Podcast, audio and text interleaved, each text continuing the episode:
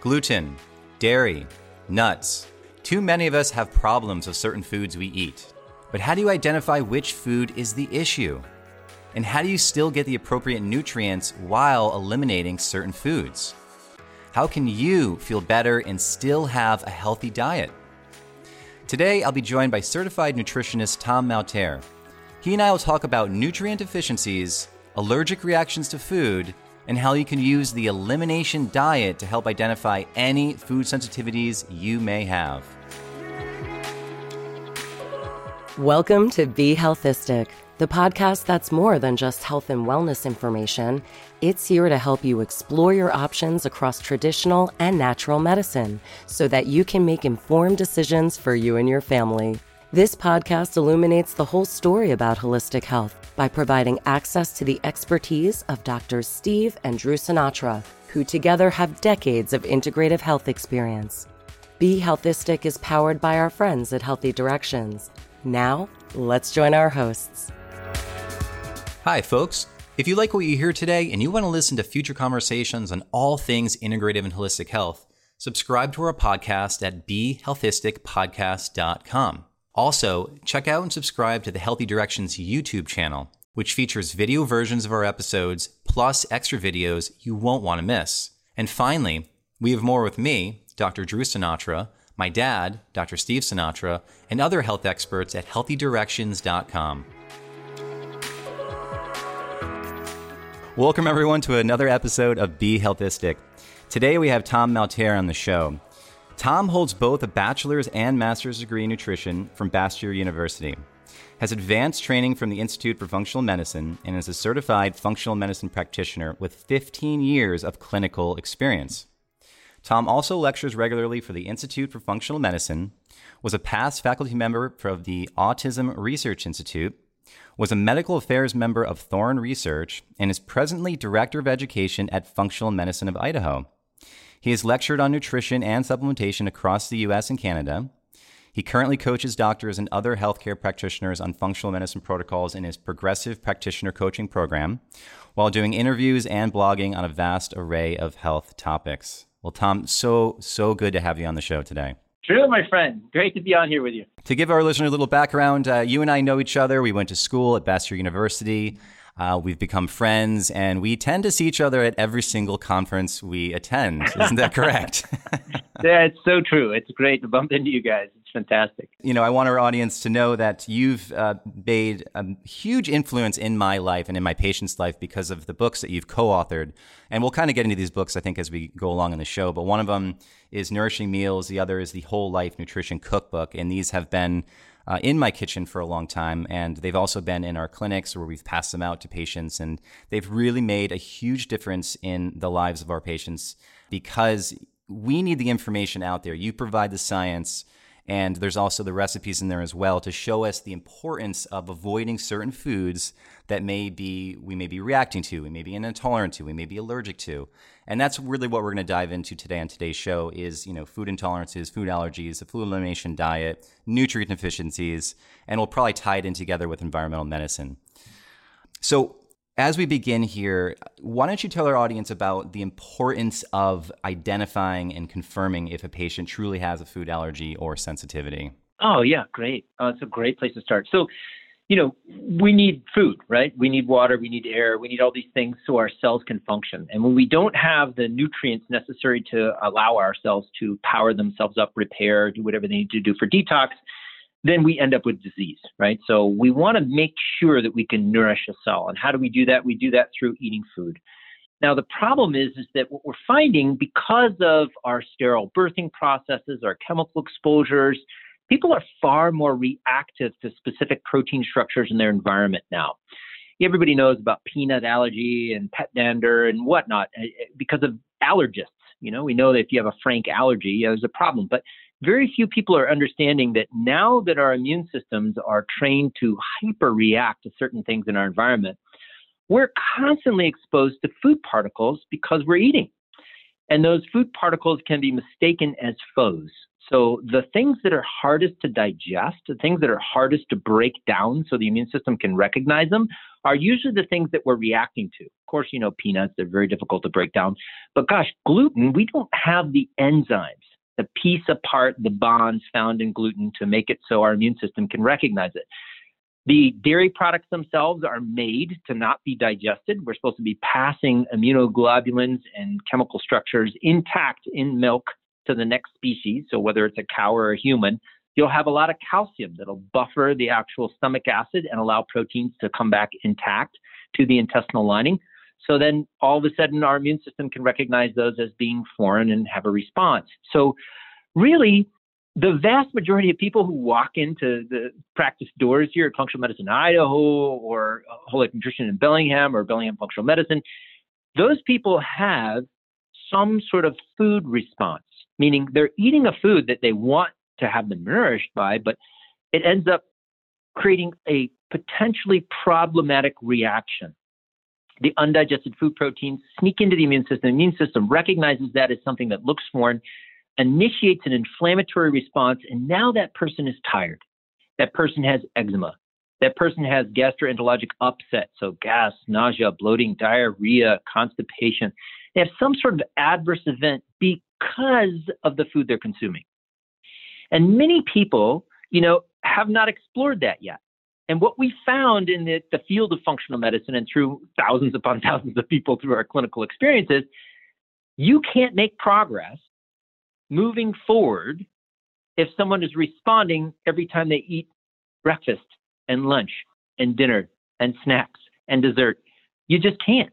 They're exciting their immune system all day long. So the job, the task, the adventure, the exploration of an elimination diet process is to discover which foods make you feel like a rock star and which foods are holding you back. So it's interesting, right? The publisher came up to me when we had a book deal, right? We had the Whole Life Nutrition uh, cookbook and Nourishing Meals cookbook, and they said, you know, what's your next book? What's going to be coming out? What's the one thing that you would see shifting global health? And so, what do you think I wrote? I wrote a book called the elimination diet. right.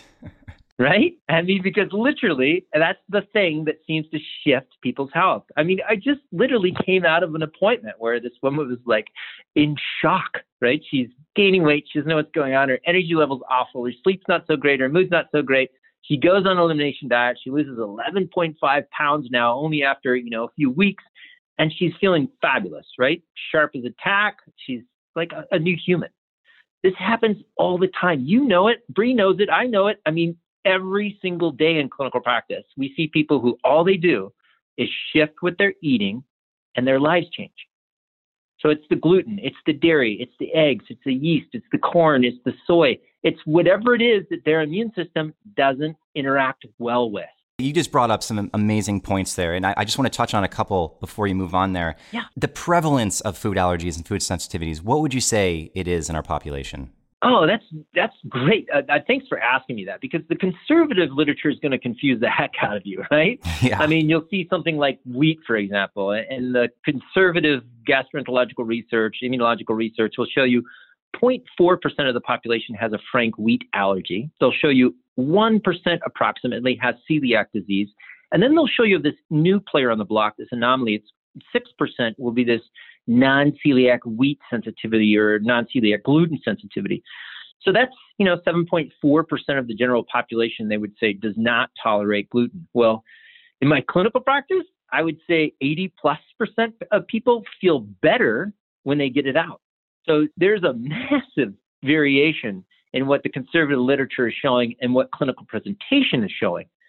So I'm not sure uh, where that gap comes from, but I can only pay attention to my clients. And after you see thousands upon thousands of people and you listen to the same stories over and over again, I have a tendency to believe the people much more than the scientific literature. I've, I've said this on the show so many times before, Tom, in that the number one treatment I've ever given patients is a gluten free diet. And because there's no supplement, there's no nutrient, there's no herb, there's no medication that matches the changes that you're going to see in someone in terms of symptom resolution. So I, I completely agree with you on that 80% statistic there. Oh, at least 80, yeah. So, you know, the reality is if you look at even conservative journals, they'll show us that every single person who consumes gluten gets a permeable gut. So there's a tendency for specific proteins in our intestinal lining to open up when we're exposed to gluten. Now, if a person has an incredible, you know, microbiota colonization in their gut because they've never been on antibiotics and they're eating a very diverse diet, if that person has incredible nutrient status and they have plenty of amino acids and, and the B vitamins and constituents to produce a very healthy intestinal lining and lots of mucus to protect them from any damage, then that little bit of permeability from gluten won't cause an issue. But the reality is, you and I know that that's an idealistic society that no longer exists. We're very much given antibiotics at birth, or we're having these sterile births, and we're not allowed to be exposed to fecal matter at birth, and we're not allowed to, you know, get any sort of dirtiness. Uh, we're we're getting Lysol all the time as kids, yeah. and we're you know having our hands washed, and so we just don't have the perfect intestinal environment anymore. And then we add in junk food, and we're not getting enough amino acids and we're not eating lean, clean proteins as much as we used to. So we can't heal our gut as well. So now, when people do get permeable guts from gluten, it may not even be immunological. It may just be that their guts are so out of balance that that little bit of permeability has allowed food particles and bacteria to sneak in, and now they're having immunologic responses to those. So we can't ever know what all things are going on at one time with life. It's impossible. Mm-hmm. What we can do, though, is pay very close attention to what makes people feel better and what makes them feel worse.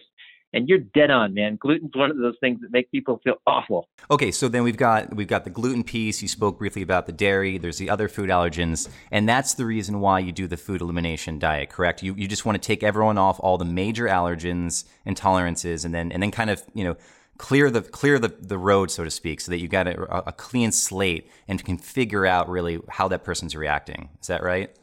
Absolutely, because you can't really see the forest from the trees if there's a bunch of smoke around, right?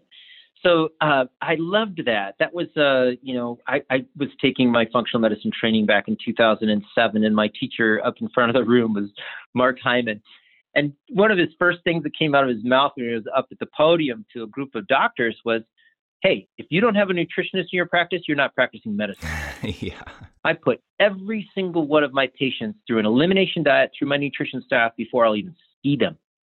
Mm-hmm. He said there's just too much noise going on with the inflammation from all the foods for me to know if there's a sub response to a toxin or mold or Lyme or anything else. I can't see it until I get rid of the inflammation from the food. Mm-hmm. And I thought, gosh, that's profound, right? I mean, you, yeah. you have to be able to figure out what's going on, but you'll never see it if there's too much noise. Well, walk walk our listeners through what's a typical food elimination diet look like, and and and how they're supposed to reintroduce foods back in. yeah, well, that varies, right? Um, depending on what the person's stage of change is. So, after seeing you know so many people uh, trying and not succeeding with elimination diets, I've I've known to now meet people where they're at.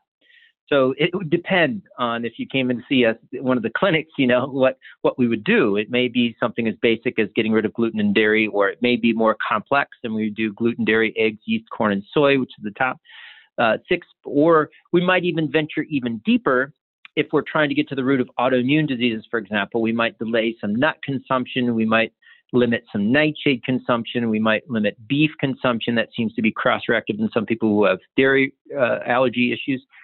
So it, it, would depend. It would depend on your case. I mean, there are specific foods for migraines. There's specific foods for gallbladder disease. There's specific foods for eczema. So it would depend. But in our book, we cover the the vast majority of those things, including you know refined sugars, including beef, including nightshades. But it's definitely gluten is king, dairy is queen. Mm-hmm. If you're going to have to get rid of any foods at all and do an elimination diet, the, the very least you can do is gluten and dairy. And then egg comes in with a third prince, and then it starts going down from there. So those are the top three things I would recommend everybody, everybody try at least a 28 day period in their life without them and see how they feel. Because usually by day 14 or 16, they'll they'll know they're going to feel a lot better. Well, I was gonna I was just going to ask. So so why is it that 28 days? Is that just giving the body enough time for the immune system to calm down and for the gut to do a little healing during that time? That's exactly right. So we're seeing that that's a approximate half life of the IgG antibodies that your immune system might be secreting. It allows you a little bit of time to repair. Now, that's not the ideal window. Ideally, you would be putting this out for at least two months, if not four months, and then waiting to see how you feel. But you know, realistically, in modern day society and, and everybody wanting their immediate results, no one's willing to wait that long. So usually we say, you know, it's a 28 day window. And that's the time when you'll see that the inflammation is calming down to a point where you can pick up certain sensitivities when things are added back in. The longer, the better, of course. But yes, that's the minimal window we see for people picking up some responses. Okay, so they've given up the foods for at least 28 days, maybe longer, and now the, the food reintroduction phase comes in. What, what's your plan of attack for that? Yeah, so you know, it's it's it, I'm old school, right? I learned this from Joe Pizzorno and Jeff Bland and the old school guys, Alan Gaby. And so at that time, we were thinking it was the uh, you know add in a single food and eat it three meals a day, and then wait three days and see if you have a response. What we're finding is it's it's not that uh, important that you eat three meals. And it used to be like we thought if you're challenging corn, you have to have three ounces of corn three times a day. No, you just need a little bit of it, and you want to have it a couple of times during those days, and then wait that 72 hours and see if you have any sort of fatigue coming up, or rashes, or any sort of symptoms. But when it comes to the reintroduction phase, there's a fascinating uh, thing that happens. And that is, uh, I've seen this pattern where people will have a response, so they'll have a mild brain fog or fatigue or joint pain or something, and then they'll excuse it away. They'll be like, oh, well, that's because I must be coming down with a cold, or that's because I just worked out a little too hard, or, or, or, you know, they'll excuse things that they're familiar with and associate them with the symptoms versus the foods. Mm-hmm. And I would, I would challenge people when you're doing an elimination diet, when in doubt, leave it out. So if you do have any sort of change, any sort of response, and you're like, oh, that's weird. I was a little cranky today, or, you know, my gut was a little gurgly and I wasn't sure why. You know, when in doubt, just leave it out. That means you've had a response. Just attribute it to the food, leave it out for a couple more months, move on to the next food when your symptoms calm down, and go from there. So, um, yeah, that's that's the biggest challenge: reintroduction. That and the other challenge is making sure that you're eating that food and only that food. So, for example, people will go out and they'll be like, "Yeah, I just tried corn tortillas and I had a terrible reaction. It must mean I react to corn." I was like, "Well, show me the tortilla package." You know, and in the tortilla package it says, you know, wheat flour, and you're like, "Wait a second, um, no, it could have been the wheat you had a response to." So, make sure you're just eating that food and only that food. Make sure you're eating it for three days, and make sure that any time during that time period that you attribute whatever symptoms you're experiencing to that food. And then you can kind of play, you can kind of fine tune over time, you know, exactly which foods make you feel great. I'm telling you, it's like it's the cheapest, easiest intervention to reverse an autoimmune disease or increase cognitive function in someone with Alzheimer's or, you know, the list goes on. I mean, the case studies I've seen in my clinical practice would shock you. I've seen reversal of rheumatoid arthritis of 30 years. I've seen people with Alzheimer's disease wake up. I've seen people who have had, you know, IBS their entire life. It's gone. So it's like it's worth it. I mean, I don't know why everybody wouldn't try it at one time or another. Well, it's you know what it is. It's it's the the fact that people love eating food. They love their bread. They love the butter on the bread. They they love all the processed foods uh, that we eat because we've been tricked, uh, you know, by the food industry to think that these foods may not be that bad for us, and truly they're addicting. And so it's hard to get off these foods. I mean, I've been in this place before too in my life, and I, I know what it's like. And, you know, as long as you have the resources, you have someone like yourself to help be a guide and a teacher and a coach through this whole process. That's what people really need. Because if you try to do an elimination diet just on your own, it, it can it can be challenging, and you, you need someone really to be there to support you. Oh, I totally hear that. You're you're exactly right, and there are so many psychological and biochemical associations with food and addictions to food that we have. You know, I mean, we view foods as freedom. We view food as love or celebration. I mean, there are certain things in different times of our life when it's like, oh yeah, I just came down from the Wizard Run off of, you know, when I'm up in Whistler and Blackcomb. You gotta stop at the bar and have a beer and nachos, right? I mean, it's tradition. It's just things you have to do. People think, right? Yeah. But then there's also this this key piece that people ignore, and that is that there's evidence that we have biochemical receptors for compounds in bread and dairy that actually physically addict us. So we have the gluteomorphins in the gluten associated foods, wheat, barley, and rice, or breads that make us feel addicted. And then we also have the casomorphins. And I kid you not, you know, cheese is a drug. Hmm. So infants are supposed to suckle at the breast, get breast milk, and then be sedated. Nature has designed it that way. Yeah. And not only are they supposed to be sedated so they stay quiet and don't attract predators, but they're also supposed to be addicted so they continue to breastfeed and not just run around. And when they breastfeed, they gain size and strength, and then they can defend themselves. So, you know, you think of a colt out in a field being born by, a, you know, a horse, and then all of a sudden, you know, the mare keeps the colt very close, and the colt stays quiet because it's nursing all the time, and then it runs a little ways, but doesn't get too far from mom because it wants to make sure it can get back to feed. There are biochemical substances found in milk that create that bonding behavior opioid like peptides. These things bind to opioid receptors in our brains and make us feel awesome, addicted, sedated. Mm-hmm. So if you wanted to concentrate that into a drug, all you'd have to do is take out extra moisture, take out extra fat, put a bunch of this block of stuff together in, in a product called cheese, and you've accomplished it. So I've literally had people call me. There's one guy call me, Joe. I'm not even joking you, man. He called me at 2 a.m. in the morning, right? And he's just freaking out. He's like, hey, I don't know what's going on. I'm just sweating like crazy and I, I can't sleep and I don't know what's happening. And all I can think about is nachos and grilled cheese sandwiches. Man. I just, I just gotta have a nacho. And I'm like, oh, yeah, you're one of those people who has those hyper expressed opioid receptors. It's okay. You're addicted to cheese like any other drug.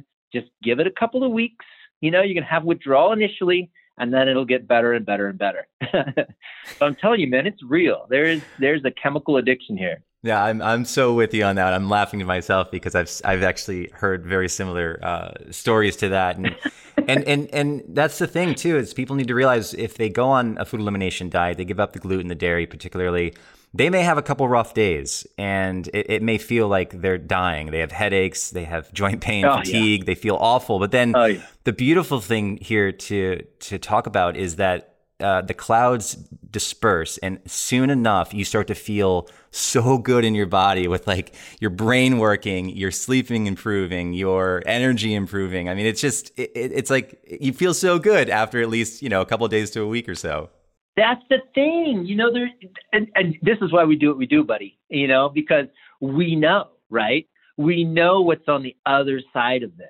Mm-hmm. So we know that when somebody just puts in the work and bears down and does the dietary change and increases supplements and you know gets a little exercise and improves their sleep, like we know, right? I mean, life is awesome and if you're not experiencing life as being awesome and you wake up and you're like, man, this is another great day, let's go out and get it, right? If you're not there, you don't even know it exists yet.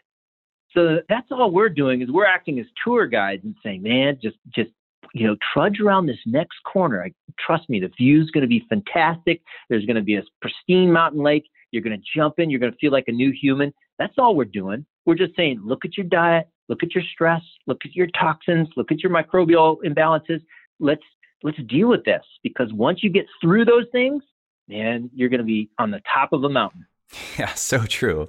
Well, now that we've talked about the food elimination diet, can you speak to nutrient deficiencies and what we need to address and look at there?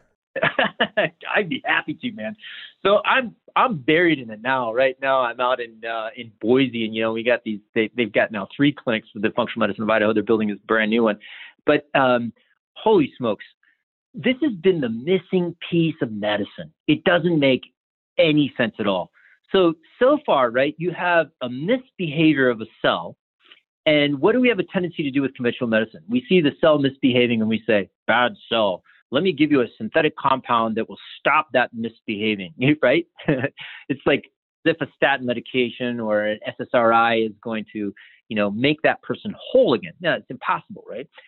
But what I'm seeing, because we've been running now these ion 40 panels, these lab analysis panels, it looks at the serum and the red blood cell and the plasma and the urine, and we look at the metabolites of biochemical compounds and or we look at the actual nutrients themselves, like the amino acids, the fatty acids, fat soluble uh, vitamins or minerals.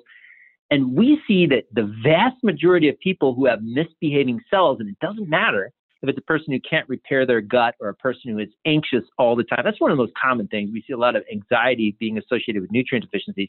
But it doesn't matter what it is, there's a component of something missing. Mm-hmm. There's a magnesium deficiency. There's a B6 deficiency. There's a lysine deficiency. There's some sort of nutrient that that person does not have adequate levels of.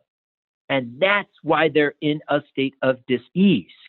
Hmm. Like, what in the world? Why are we always trying to punish chemical pathways? Why aren't we trying to nourish chemical pathways? Why aren't we trying to make sure that a person's cell can function well before we introduce something like a synthetic compound that might exacerbate issues and create quote unquote side effects. Mm-hmm. Like, so it's just, this is amazing, right? We can actually now work on a balance of what things are irritating a person and what things are missing in a person's life. So, you know, Sid Baker, right? One of the founders of the whole functional medicine thought process, he says all disease is caused by two things. One, you're getting too many things you don't need. Things like gluten and dairy, things like air pollution, things like stress, you know, and you're not getting enough of things you do need. Things like proper nutrition, vitamin C, magnesium, essential fatty acids, love, sleep, exercise, right? So these are just the, the basic principles of all life, let alone disease, right? So in essence, all we're doing by looking at nutrient testing is we're looking at what needs are unmet. Does that make sense? Yeah, it totally makes sense. Yeah. And, so, so one and, more analogy. Yeah, go ahead. You and I are you and I are dads. Yeah. Mm-hmm. So if if we have kids coming in, right, and the kid's crying, and the kid's like, blah, blah, blah, yeah, you just doing know what's going on. You have no idea, like it's incomprehensible, right? So like we have a couple of different possibilities for response. Let's imagine I'm going to do like a conventional medicine response. What am I going to do? I have a symptom. It's a crying kid. I'm trying to get some work done. Let me solve that symptom. Go to your room. Right? Mm-hmm. I'm busy. I can't talk to you right now. Okay. So that solves the problem immediately, right? Because I don't have a crying kid in my face and I'm trying to get some work done. But then, like, you know, does that solve the issue? No, not at all. So what's the alternative? The alternative is Hey, honey, come here. You know, sit on my knee for a second. Let me give you a hug. All right, tell me what's going on. You know, take a deep breath. It's all good. It's all good. Oh, I see. Your brother was pulling your hair. Oh man, that's that's a toxic thing to have in your life. You know, that brother picking on you. Absolutely, I get it. I totally get it. Oh, wait a second. It's 9:30. Usually have breakfast at eight o'clock. You must be starving, sweetheart. Oh, wait. You know what? you were up late last night. You were putting that puzzle together. You went to bed at 10:30. You normally go to bed at 9:30. You probably need a little bit of sleep. You know. Mm. Oh my gosh, what a, a beautiful sunny day. Let's let's get you outside. Let's get a little exercise, right? So looking at the needs. What does your cell need when you're experiencing pain? What does your cell need when you're exhausted? Well, I'll tell you what it needs. when you're exhausted, you got to have magnesium. You got to have branched chain amino acids. If you're deficient, you got to have coenzyme Q10. You got to have riboflavin. Maybe you need some alpha lipoic acid. Like biochemically, your cells are like children. If they come to you crying, don't punish them. yeah. Ask them, you know, hey, buddy, what do you need? Right? So that's the whole thing that we do with nutrient testing is we're just asking the cell, what do you need? Oh, I, Tom, that's such a good analogy. I, I totally love that. Um, do you, do you assume that everyone has nutrient deficiencies though in this in this world because of just the soil depletion and all that and the and the poor diets? buddy, I don't have to assume anything. We run, you know, hundreds upon hundreds of these panels yeah. at the clinics.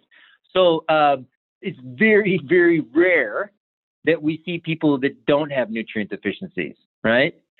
Yeah, I mean, on a daily basis, I'm I'm reading, you know, anywhere from four to eight of these panels a day, and yeah, I will see that that the vast majority of people are seeing nutrient deficiencies in their chemistry for sure. And there's weird commonalities, and it, it seems to be regional, right? So I'm I'm from Washington State, as you know, northern mm-hmm, Washington. Mm-hmm. And I've helped out practitioners in Seattle, and I've helped out practitioners in Arizona, and I've helped out practitioners, you know, across the United States. And these tests look different based on different regions, which is fascinating. So oh, here in Boise, you know, I'm seeing, yeah, right. I'm seeing this trend with, you know, an elevated arsenic level from the water supply. I'm seeing, you know, B6 insufficiencies leading to more anxiety, and oftentimes the B6 is partnered with magnesium. So, you know, it's it's regional. So, I, I, well, magnesium is pretty consistent. A lot of people are deficient in magnesium, but yes, um, I would say the vast majority of people need something, and it, and it usually depends on what their diet's like, uh, what they're exposed to in their environment, and what their genes are as well. Well, Tom, this has just been an awesome, awesome conversation. I think you and I could continue this on for hours. um, as we uh, as we wrap up here for our wellness wisdom, if you had one big pearl of wisdom in regard to, we'll go back to the elimination diet what would that pearl of wisdom be? Trust yourself. You are your best doctor. Hmm. If you're experiencing symptoms, that's the wisdom of your body talking to you. It'll start as a whisper and it will fast become a scream if you don't listen. Listen to your body, it knows what it needs. And if it's saying, ouch, it's asking you to change your behavior. Mm. So listen and change. I think your next book is going to have to be a poetry book or something like that. That was that was beautiful. Thank you for that. well, again, Tom, it just what a pleasure to have you on the show. So thank you for coming on. Ah, uh, absolute honor to spend time with you, Drew. Uh, right, I appreciate you having me. Well, yeah, we'll see each other soon. Hopefully at a conference when they start happening again. yeah, right. All right, my friend. Take care of you. All right. Thanks, bud. That's our show for today, folks. If you have a question or an idea for a show topic, please send us an email or share a post with us on Facebook. And remember, if you like what you heard today and you want to be an active member of the Be Healthistic community, subscribe to our podcast at BeHealthisticPodcast.com or on Apple Podcasts or wherever you download your favorites. You can also find more great content and information from us and the Healthy Directions team at healthydirections.com.